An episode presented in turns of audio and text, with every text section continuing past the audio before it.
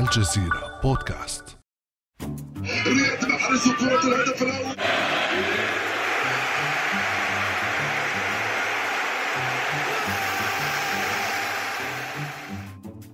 العيون شاخصة في الشاشات والأصوات تتعالى تارة تشجيعا وتارة أخرى احتجاجا. الأجساد ملقاة على الأرائك والكراسي. مشهد في الواقع يختزل علاقة أغلب المواطنين العرب بالرياضة.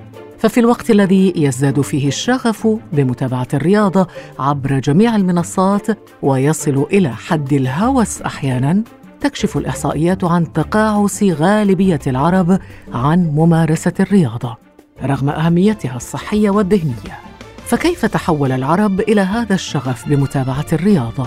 وما أسباب تدني الوعي بأهمية ممارسة الرياضة في العالم العربي؟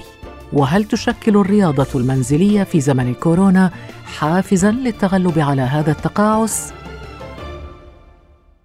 بعد أمس من الجزيرة بودكاست أنا خديجة بن جنة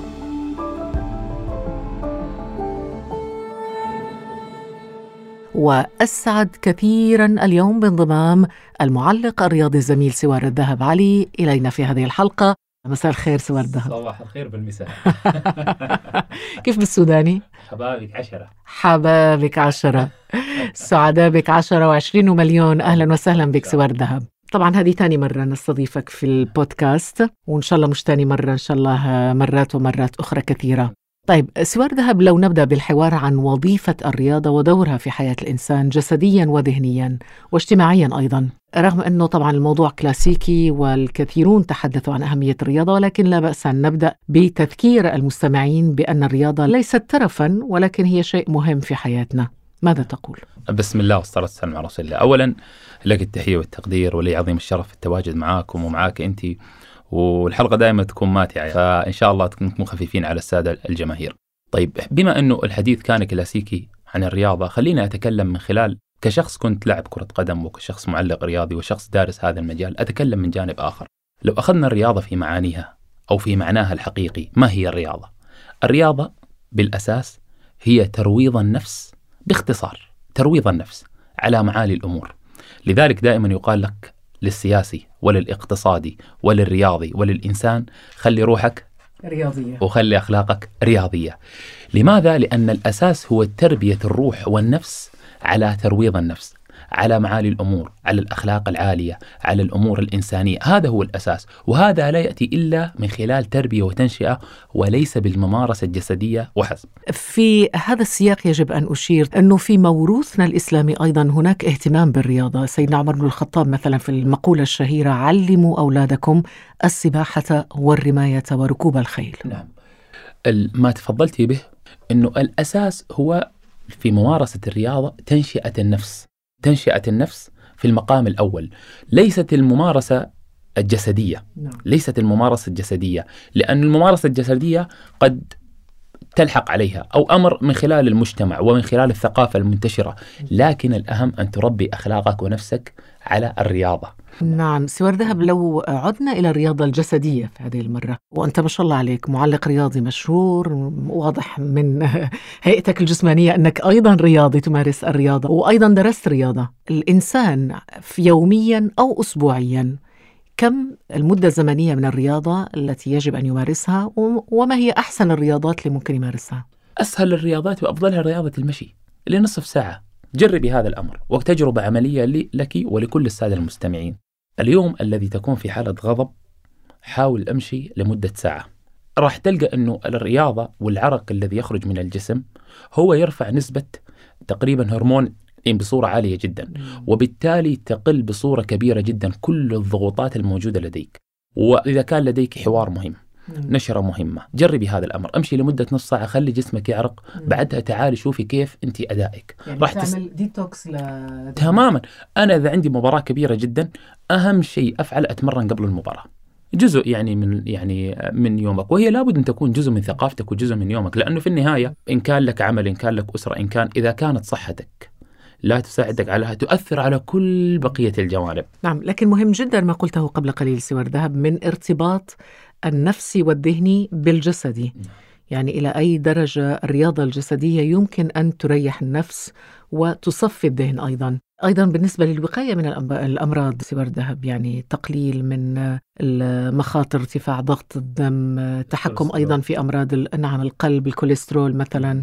كل هذه الأمور لها أثر كبير جدا.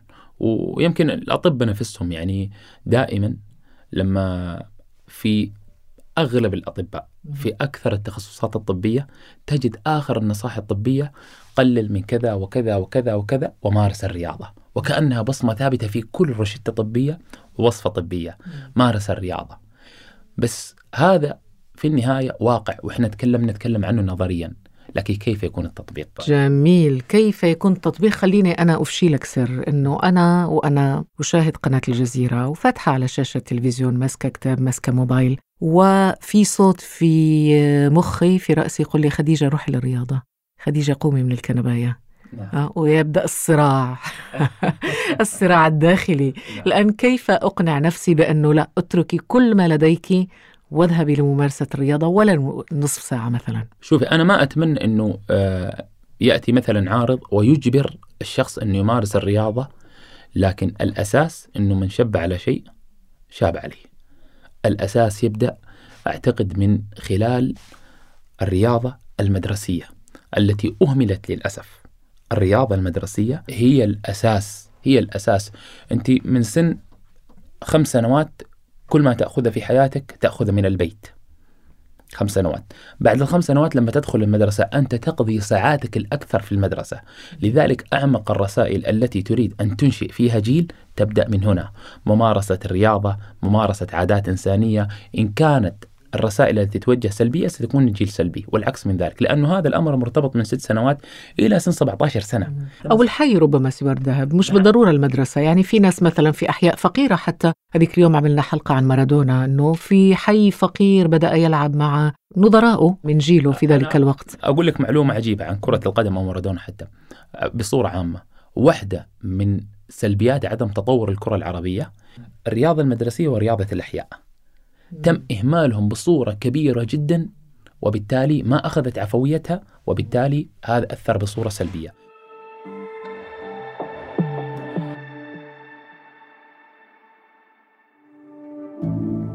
ابقى على تواصل مستمر مع الجزيرة بودكاست ولا تنسى تفعيل زر الاشتراك الموجود في تطبيقك لتصلك الحلقات يومياً.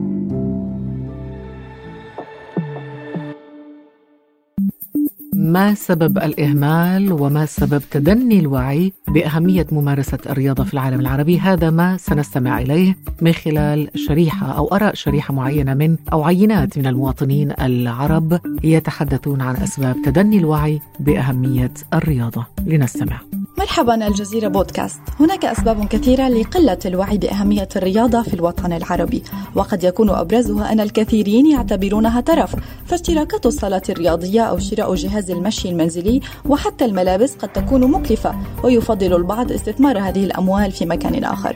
هناك سبب ثاني ألا وهو قلة الصبر والإرادة للحصول على النتائج وقد يرجع أيضا لعدم التصديق بأن الرياضة تستطيع حقا أن تجعل الجسم مثاليا. متناسيين أن الخمول هو رابع أسباب الوفاة المبكرة بحسب منظمة الصحة العالمية. أعتقد أن من أحد الأسباب لعدم انتشار الرياضة البدنية بشكل واسع في البلدان العربية هو عدم وجود برامج توعوية كافية تتناسب مع المجتمعات. إذا أن أغلب أشكال الترويج لفكرة اللياقة البدنية تنقسم ما بين برامج التلفاز الصباحية التي تحتوي فقرة سريعة عن اللياقة أو فترة الرياضة الصباحية التي يتم إجبار الطلاب عليها أثناء الطابور الصباحي في المدارس. ومن أحد الأسباب أيضا أن المنتزهات أو المساحات العامة التي يمكن ممارسة الرياضة فيها قليلة جدا في أغلب المدن العربية. سوار ذهب استمعنا مع بعض الآن إلى هذه الشريحة. إلى ماذا برأيك يعزى هذا الإهمال كما وصفته قبل قليل وهذا العزوف عن ممارسة الرياضة في العالم العربي. لو سألنا سؤال وأجبنا لماذا شغف كبير جدا في متابعة الرياضة؟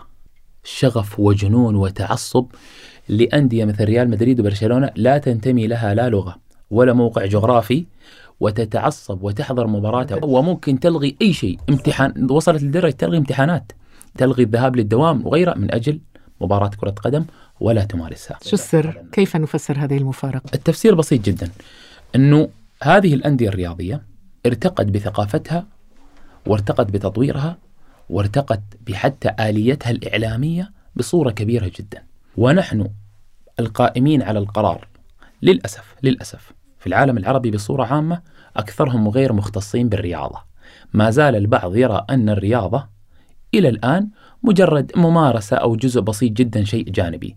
لكن أضرب لك مثال. أنا الآن ولدت في قطر وعايش أنا. لما الدولة أخذت بجدية مشروع الرياضة من خلال الملاعب واستضافة كأس العالم وتنظيم البطولات الآن من أعلى الدول تناميا في ممارسة الرياضة موجودة في دولة قطر. عدد الصالات الرياضية عدد المجموعات الرياضية مثلا فرق الدراجات فرق النيوتراي التي تتكلم بالرياضة الثلاثية ممارسة رياضة البادل هذه الرياضات أصبحت منتشرة لدرجة لا تجد حجوزات. إناثا وذكورا. نعم لا تجد حجوزات. يعني اليوم مثلا إحنا الآن نتكلم عن هذا اليوم وفي إجازة نهاية الأسبوع أغلب الملاعب المتعلقة بكرة القدم والبادل وغيرها الحجوزات كلها مغلقة. لمجتمع أنا تربيت فيه كان يعاني من التخمة ومن السمنة بدرجات عالية ومن عدم ممارسة الرياضة لما الدولة اهتمت وأعطت أولوية لهذا الأمر تبدل الأمر بصورة كبيرة جدا. هذا صحيح سوار الذهب، هذا الاهتمام في الحقيقة إيجابي وجميل جدا أنه النموذج اللي حكيت عنه في دولة قطر بالنسبة للاهتمام بالرياضات، ونتمنى أن يعمم هذا النموذج على كل الدول العربية، لكن خلينا نعترف بواقع موجود بشكل عام في العالم العربي وهو أنه الأنظمة العربية بوجه عام تشجع على متابعة المباريات من باب إلهاء الشعوب عن همومها وقضاياها الملحة وقضاياها المركزية، هل هذا موجود برأيك؟ فعلا ترجح هذا يعني لا نتحدث عن نظرية مؤامره هذا شيء موجود. أنا عايش في الرياضة واقع واقع. وشوفي هي الرياضة انعكاس لحالة المجتمع السياسية والاقتصادية والاجتماعية وهذه الثلاث حالات طيب هي أساسها رأس الدولة والحكومة. أساس الحكومات بصورة عامة وأصحاب القرار بصورة عامة. بهدف؟ الرياضة جزء منها ولكن الإلهاء مثل ما تفضلتي تماما. شوفي الرياضة بصورة عامة واحدة من شغف الجمهور بالنسبة لها واهتمام الناس بصورة عامة. تحدثنا عن كرة القدم مثلا أنه ميزتها لا تحتاج ولاءات ولا أحزاب ولا انتماء أو غيرها وللأغنياء وللفقراء ولغيرهم لذلك المتابعة عالية جدا. يعني مثلا لما نتابع مباراة كأس العالم الأخيرة 33 مليار مشاهد بصورة متكررة. رقم مهول 33 مليار. وأنت تتكلمي عن أكبر حزب في كرة القدم هو في العالم هو حزب كرة القدم. لأنها لا تحتاج لقيود لكن في نفس الوقت هذه الحكومات التي تسعى دائما لاحظي من ينتقد بألفاظ بذيئة في كثير من البلدان وهم رياضيين يتركوهم. دائما محاولة التأجيج من خلال القنوات الرياضية. بعض البلدان ليس لديها ألقاب أنديتها ليس لديها ألقاب تنشئ قنوات رياضية وتهتم بهذا الأمر من أجل التعصب كجزء من إلهاء الشعوب. لو كانت هذا الاهتمام صب في جانب الممارسة في جانب الممارسة كان وجدت كان أعطى ثمار على الأقل المجتمع الصحي. لكن الآن بصراحة الرقم اللي قدمته سوار ذهب مخيف. 33 مليار مشاهد لمباريات كرة القدم. طبعا البشرية كلها 7 مليار. 7 مليار البشرية. تمام؟ لكن السبعة مليار أنا أتكلم عن المشاهدات بصورة متكررة. إعادة مباراة كأس العالم أعاد المشاهدة. في مجموع مباريات كأس العالم التي لعبت يعني كأس العالم فقط المباراة النهائية مشاهدة واحدة فقط في مجموع القنوات مليارين مشاهد. العدد وصل لهذا الرقم. الآن إحنا عندنا مباراة الكلاسيكو مباراة الكلاسيكو آه، فقط يشاهدوها 700 مليون. 700 مليون حوالين العالم اللي يشاهدوا مباراة الكلاسيكو. اللي مش داخل في مجتمع الرياضة يرى أن هذه الأرقام مهولة لكن هذا الواقع الموجود بأرقام وإحصائيات رسمية. أنا أقول لك حاجة غريبة جدا. عدد من يعملوا في مجال كرة القدم من يعملوا في مجال كرة القدم بصورة مباشرة أو غير مباشرة 7% من سكان الكرة الأرضية. من يعملوا في مجال كرة القدم. الرياضيين واعلاميين ومؤسسات ومشاهدين وجمهور ودراسات وفي الاتحادات وعمال استادات وغيرها. راس المال الذي يدار في كرة القدم آخر إحصائية وصلت الآن وصلت إلى تريليون دولار في السنة الواحدة. رأس المال اللي يدار. تريليون دولار. هذا تريليون دولار يخلينا نقف هذه الوقفة سوار الذهب ونسأل عن ال business المرافق لكرة القدم مثلا. شوفي هي البعض يتكلم عن كرة القدم. على فكرة مثلا إذا مسكنا فقط أرقام لاعبي كرة القدم الأجور اللي يتقاضوها نجوم السينما يتقاضوا نفس الأمر. وأعلى من ذلك. اليوم آه، واحد مثل توم كروز يتقاضى كم؟ واحد مثل دينزل واشنطن يتقاضى كم في السنة على فيلم واحد؟ يعني ميسي مثلا كم يأخذ؟ ميسي كراتب يصل إلى 19 مليون يورو في السنة غير الإعلانات الرياضية. واو. غ- أنا أتكلم عن إعلانات هناك مثلا شركات سيارات إعلانات بصورة عامة. شوفي ال ال كما ذكرت لك هو الجمهور لا يلام في هذه التفاصيل الاقتصادية، الجمهور يبحث عن المتعة أمام الشاشة. لكن الواقع يفرض نفسه الواقع الاقتصادي الآن. والأرقام التي أصبح يسمحها الجمهور تفرض نفسها، مثلا فريق مثل مانشستر يونايتد. ما السبب الذي يجعل فريق مثل مانشستر يونايتد بذكاء الجولة التحضيرية له تكون في شرق آسيا؟ هو يستقصد السوق الصيني ويستقصد السوق التايلندي ويستقصد السوق الفيتنامي هذه الأسواق بهذه الرحلات فقط خلقت أمر عجيب جدا. أعلى مشاهدة لكرة القدم كمباراة هي مباراة آه، آه، نهائي كأس العالم. تمام؟ لو سألتك سؤال تتوقعي بعدها أي أشهر مباراة هي بين من ومن؟ كضجة إعلامية. فريقين عدوين لبعضهم البعض. من هم؟ أكيد أكيد ريال مدريد وبرشلونة. ريال مدريد وبرشلونة. مم. تخيلي من خلال ثقافة الاستثمار لدى نادي مانشستر يونايتد ونادي ليفربول وذهابهم للشرق الآسيوي في ظل وجود التعداد الضخم مباراة مانشستر يونايتد وليفربول ارتقت لتكون ثاني أعلى المباريات مشاهدة أكثر من كلاسيكو إسبانيا اللي هو يعتبر إرث تاريخي في كرة القدم وعدائي في كرة القدم. من خلال جولتهم التحضيرية. مان يونايتد مانشستر يونايتد فقط جنى من خلال ال mega store. مان يونايتد mega store اللي هو المتجر الإلكتروني والمتجر الموجود في النادي الذي يبيع القمصان والهدايا التذكارية وغيرها. في موسم واحد الفريق جنى 45 مليون pound. طيب سوار ذهب لو عدنا إلى العالم العربي طبعا جميلة هذه اللفة العالمية الآن لكن موضوعنا العالم العربي لو حاولنا أن نبحث عن طرق لتحفيز الناس على ممارسة الرياضة في العالم العربي.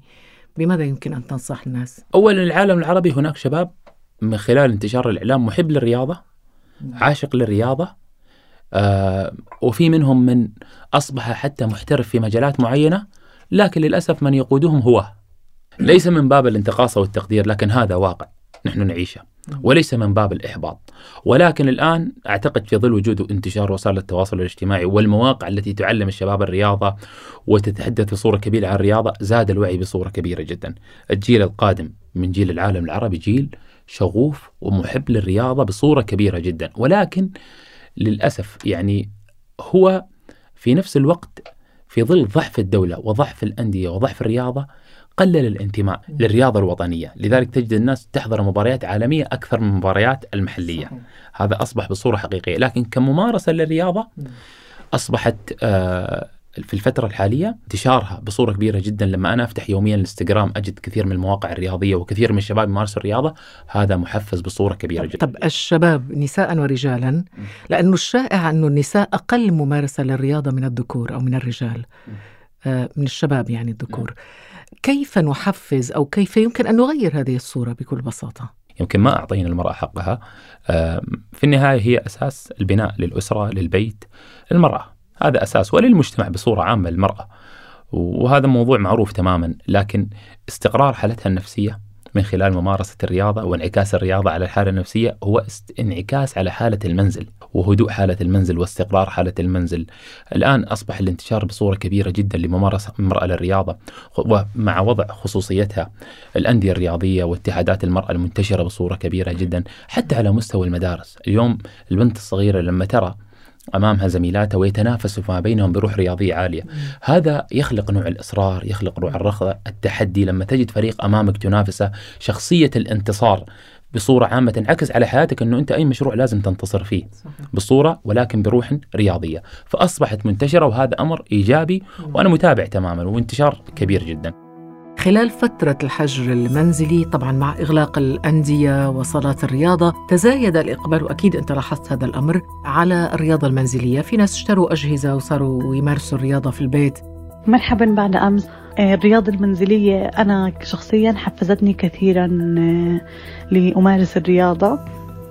آه، من أربع شهور وأنا أمارس رياضة منزلية تقريبا بسبب إغلاق الجمات آه، في الأردن آه، وكانت نتيجتها جيدة جدا.